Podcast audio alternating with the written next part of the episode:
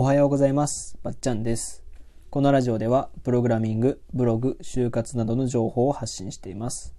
今回は、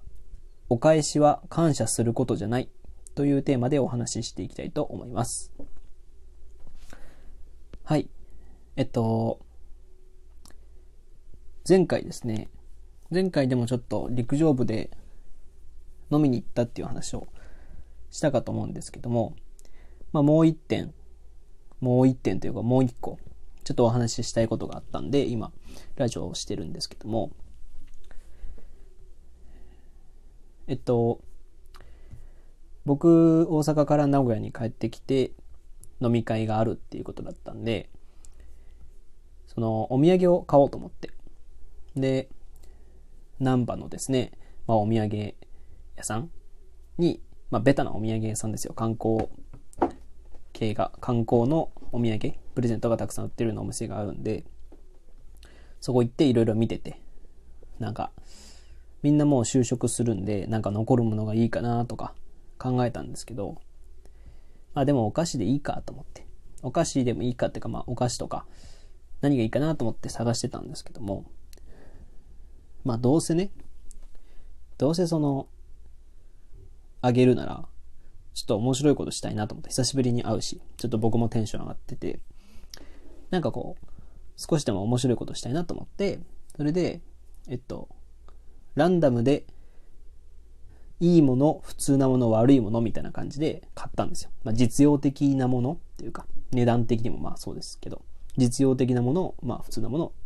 あまりその、まあちょっと面白いもの、ボケみたいなものを買おうと思って。それで、えっと、飲み会集まりまして、集まって、で、ちょっとこれお土産持ってきたんだ、つって。それぞれ番号言って、つって。1番、2番、3番って決まって、はい、1番これ、2番これ、3番これ、みたいなことやったんですよ。で、1人にはタコの、ま、3位ですね。3位の人っていうか、まあ、ボケのやつは、えっと、タコのポーチみたいなものをあげたんですよ。実用的は、では全くない、もうタコの、可愛いんですけどね。可愛いんですけど、タコのポーチみたいな。あげて、で、2位の人というか真ん中の人、普通のものは、まあ、お菓子というか、せんべいみたいな。お好み焼き味のせんべいみたいなものをあげて、で、1位の人というか、一番上のものは、コンペイトなんですけど、まあ、おしゃれな箱に入ったコンペイトがあって、で、それをあげたんですよ。で、飲み会して、で、次の日ですね、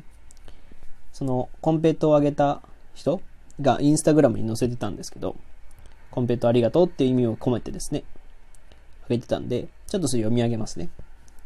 えっと、コンフェイト。コンペイトのことを大阪はコンフェイトって言うんですか？そうなんですか？ネイルオレンジにした。っていうインスタグラムを上げてくれてるんですよ。まあ、おしゃれな、あそのコンフェイトっていう、まあ、コンペイトのカンカンと、自分のオレンジ色のマニキュアになった指を一緒に載せてるんですけど。で、僕このインスタグラムすごい嬉しくて。何が嬉しかったかなって考えたときに、やまあお土産ありがとうっていう意味を込めて、あげてる人はたくさんいると思うんですよ。まあ、よくあることじゃないですか、それって。でも、これ何が違うかなって考えたときに、えっと、このコンフェイトっていうのが、もともと、コンフェイトって知ってま、コンフェイトってなんだっていう感じだと思うんですけど、セーカーンっていうんですかね、大阪の人気店セーカーンっていうコンペイトのお店が出してるコンペイトのことをコンフェイトっていうらしくて、で、もともとこのコンフェイトっていうのが、なんか、ルイス・フロイスがコンペイトを織田信長に献上したと。で、ポルトガルから西日本に伝わったと言われてお、言われており、そのポルトガル、ポルトガル語の、まあ、コンフェイトかな？って読むんですかね。がコンペイトになった。だから、それを日本人がコンペイトって呼んじゃったっていう。だから読み方的にはコンフェイトなんですよ。でも日本人が間違えてコンペイトっていう呼んじゃったから、このコンペイトって金に平たいに糖分の糖、砂糖の糖が、名前がついちゃったんですけど、もともとはコンフェイトって名前だったんですよ。だから、この人気のお店店でもコンフェイトっていう名前で売ってるっていう。人気の青果庵さんで売ってるのはコンフェイトっていう名前なんですけど、とてもおしゃれなんで、あの、プレゼントとかにも合うんで、大阪の方とかもいいと思うんで、ちょっと見てもらったら、コンフェイトって調べたら、青果庵、コンフェイトって調べたら出てくるんで、見てもらったらいいと思うんですけど、えっと、この投稿がすごい僕は気に入ったんですよ。で、なんで気に入ったかっていうと、このコンフェイトっていうより、まあ、大阪の僕、大阪の僕がプレゼント、お土産あげたありがとうっていう意味も、意味のインスタグラムではあるんですけど、そのネイルオレンジにしたっていうとこもポイントなんですよ、実はこれ。どうポイントかっていうと、僕、昔からオレンジ色が大好きなんですよね。あの、オレンジ色のシャーペン、消しゴム、筆箱、もう、椅子とか机とか、あと、もう自転車もオレンジなんですよ、僕。で、実は今着てる服もオレンジなんですよ。ま最近はオレンジ色別に好きとかってわけじゃないんですけど、昔はもうオレンジ色に染めてやろうっていう気があったんで、オレンジ色だったんですけど。で、この人は僕のその昔からオレンジ色が好きだっていうことも知ってるんで、その、お土産ありがとうっていう気持ちと、オレンジ色が好きなあなたへっていう意味が込め込められてるんですよ。暗に意味が、裏でこう意味があるわけですよ。で、これがね、嬉しさの理由なんですよ。で、もっと掘り下げていくとなんでなのかって思うと、って考えるとね、その、プレゼントをもらった時に感動したとか、ありがとうとかっていうことが、うん、嬉しさを表現するだけじゃなくて、実は、その、ありがとうとか感動したっていう言葉を使わずに、いかにこう、想像させるぐらい、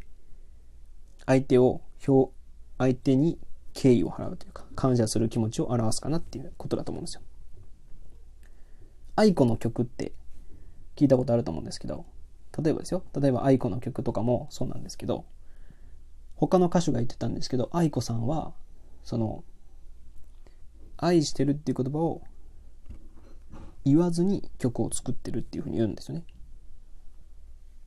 うん、それと多分似てて、本当の気持ちっていうのをあえて言わない。言わないんだけど、相手と通じ合ってる。一点のこの通じ合ってる部分で表現する。ポイントはその言葉を使わずに表現することなのかなって。で、自分事として受け取るじゃないですか、相手からしたら。それが大切なのかなっていうふうに思うんですよね。うん。